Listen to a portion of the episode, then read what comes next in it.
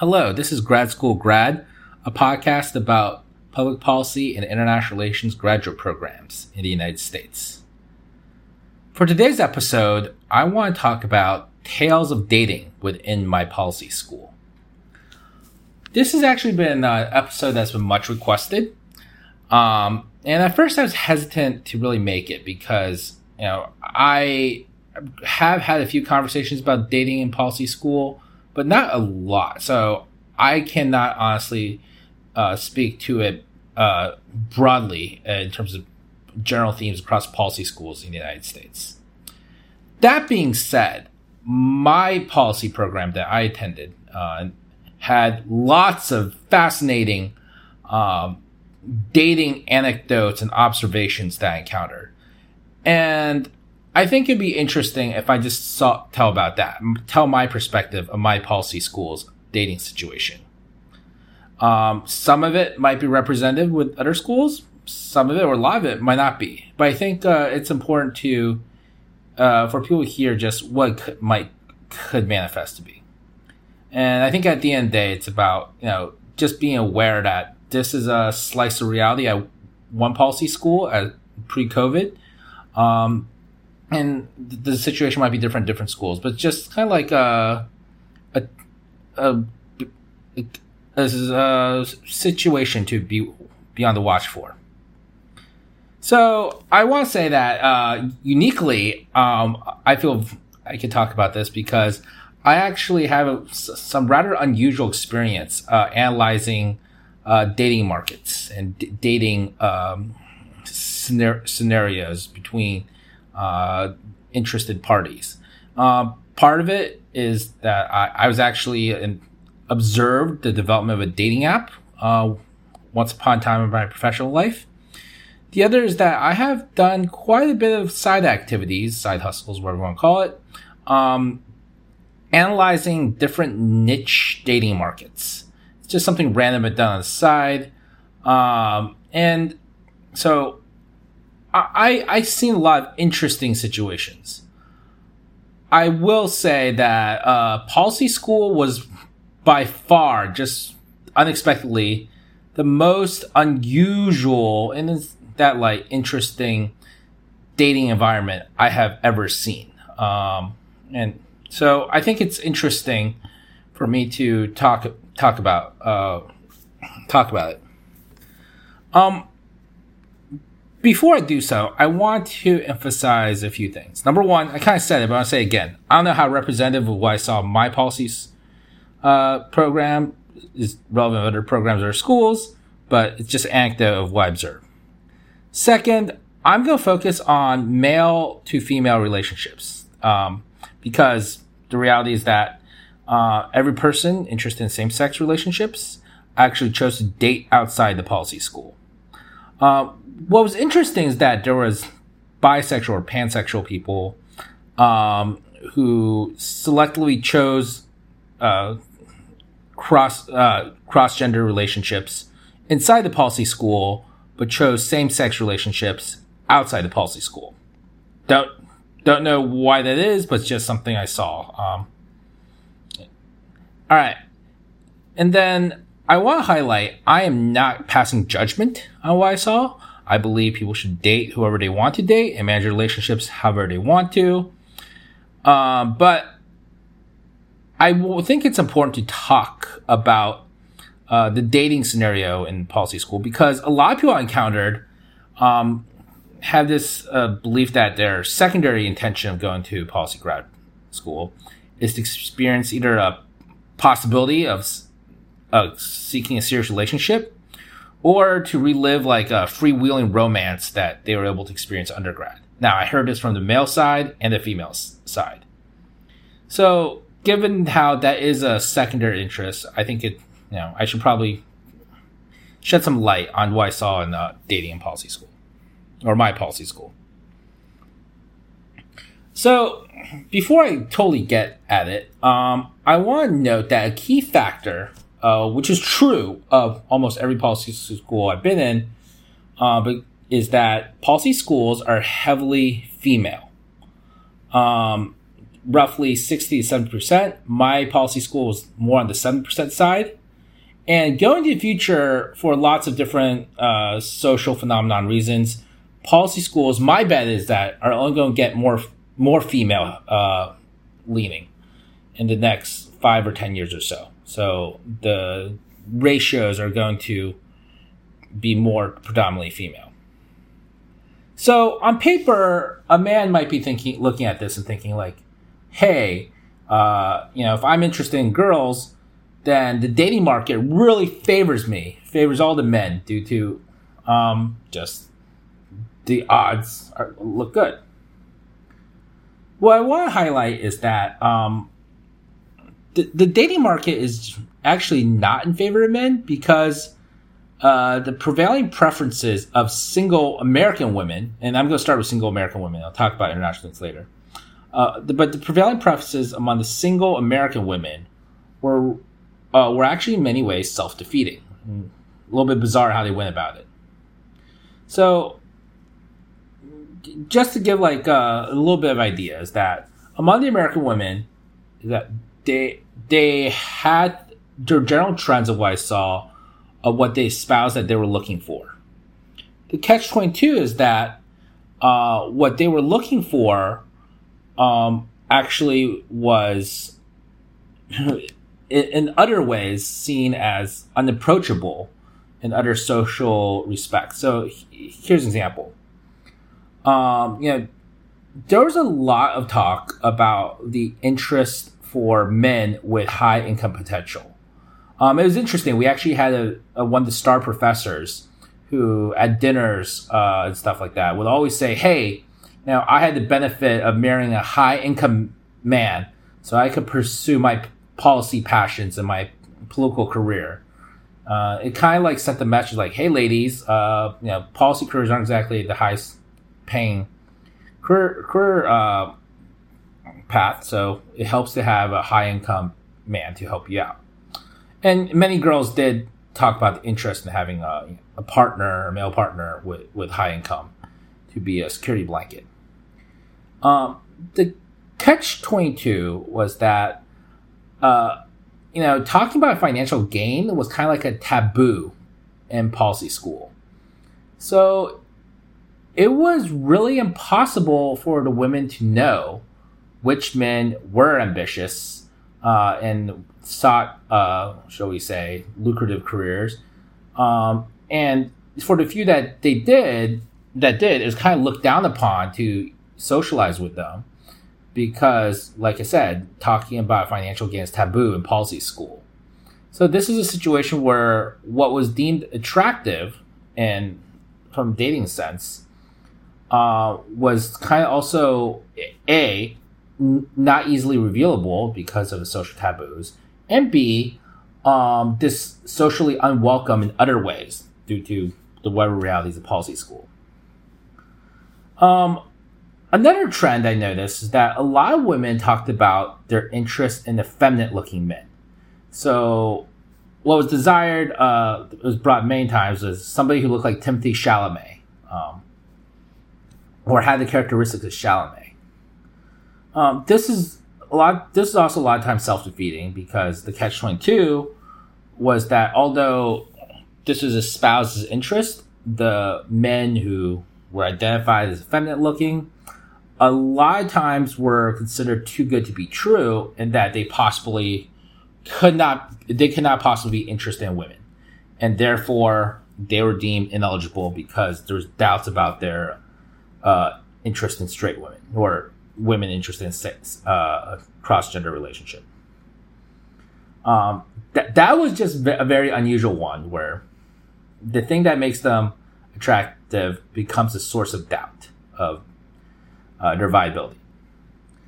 Of course, there are other types of men in policy school, and gen- generally, um, they're generally not really looked well upon. Um, from what I saw, is that there was a lot of conversation about how policy was broadly a dominant women's space, and there was some concern about like what type of guy would go to policy school. They must not be very ambitious or be okay being uh, not ma- having making money for the rest of his life, or they probably could get to a better school. I mean, these are things that were talked about. So, what basically what the perception was that what uh, drove men to go to policy school, or was perceived to drive men to go to policy school, was essentially uh, not for everyone, of course, but I hear a lot of times were just not things that were identified as attractive. So, all right.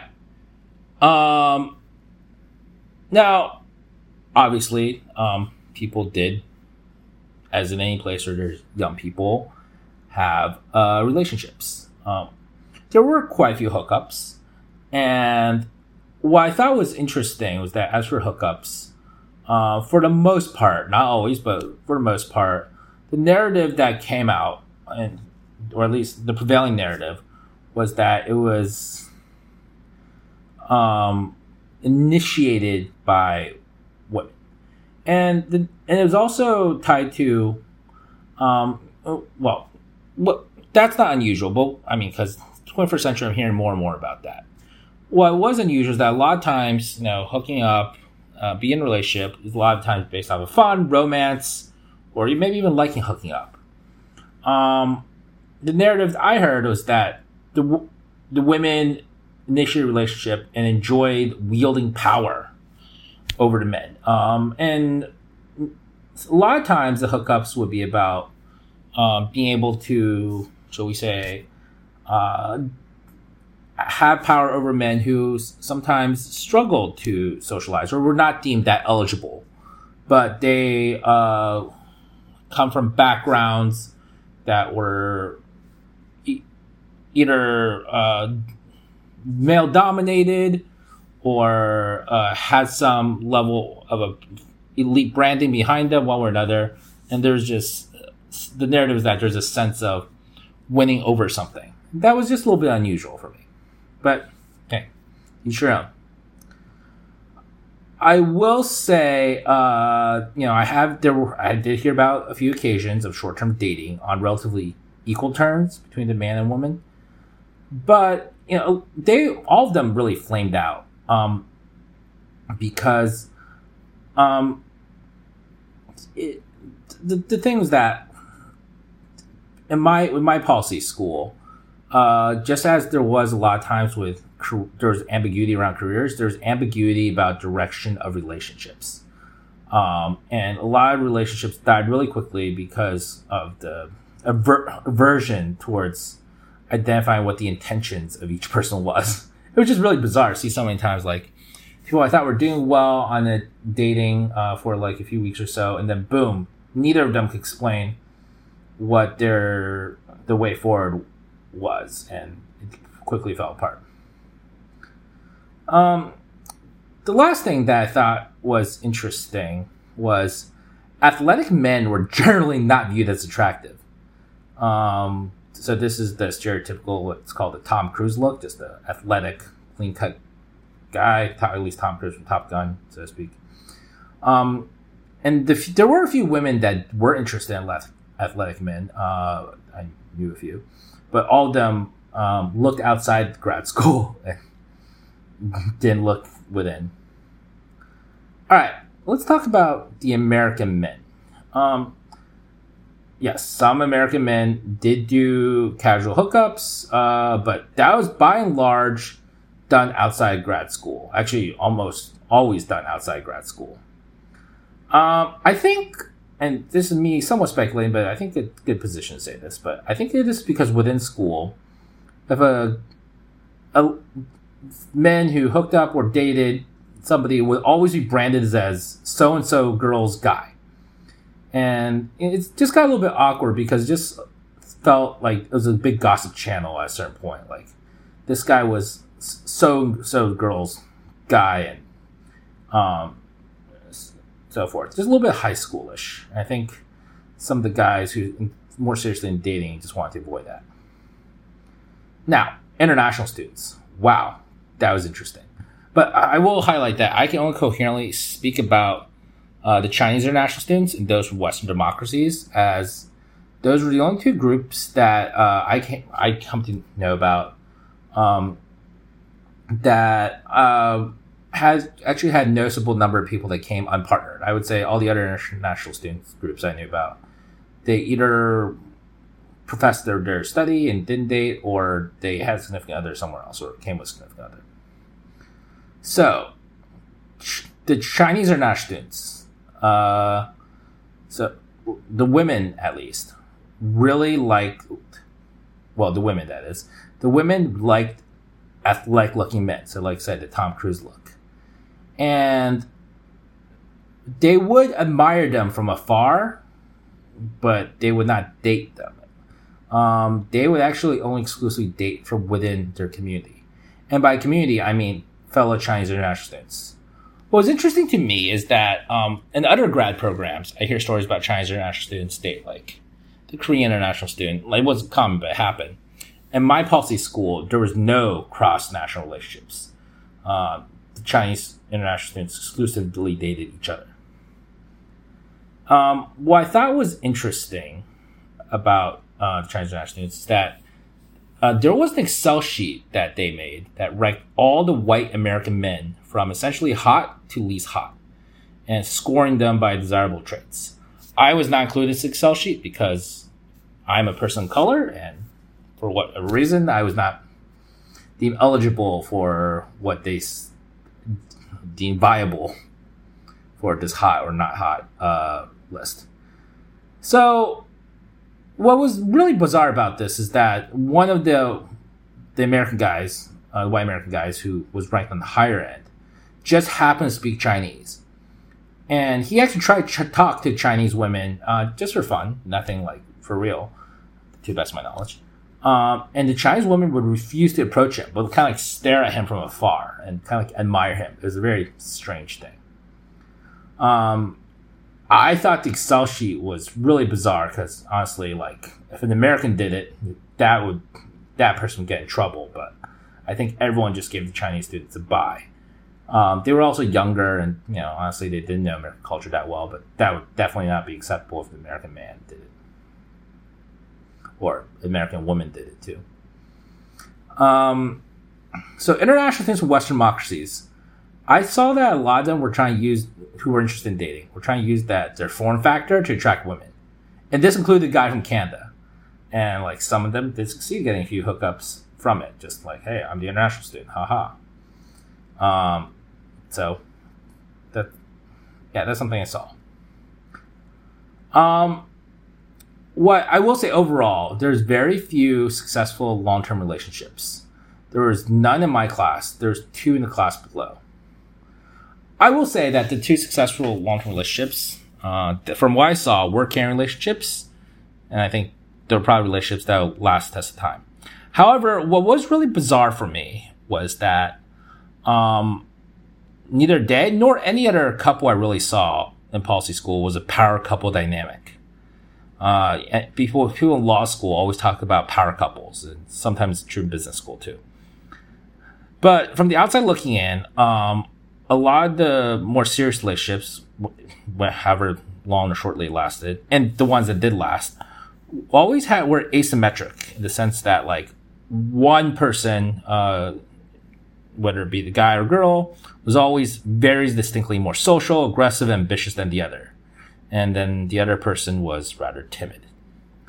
Um, so ultimately, what I want to wrap away with is that like look, you know, everyone has these notions about policy school dominated by women must be great to date for men, or people policy school must be of a certain personality, so that that uh, might be desirable for a certain person to date. But that was not true at my policy school. Uh, in other policy schools, there are probably some differences, and I hope, hope there's differences. But I think uh, the key takeaway is that don't assume what dating situation is like. Just ask people, lot, more than one, hopefully a few people, to hear what what what like are some situations that come out of it, or, or prevailing culture and situations. Um, and like I think I get it. I think it's totally okay if you know one of the be- benefits a person is looking for is to have a vibrant uh, dating life in graduate school and other programs, law school, for example, med school, uh, I have, and business school too, I have heard stories about, you know, a fair amount of successful relationships coming out of that. Uh, but at least in my policy school, that wasn't the case, and there are just bizarre dynamics, as I highlighted. And I think it's important to know that going in. Um, I personally, uh, I wouldn't say I was looking for a dating experience in grad school. I was open to it, um, but I quickly looked outside my grad school once I saw what was going on. Um, but yeah, um, but it was still interesting to see what was going on. All right. Thank you. Hopefully, this is helpful in helping you with your uh, policy, grad school decisions, and uh, int- and uh, interesting questions, or just want to know more about policy grad school.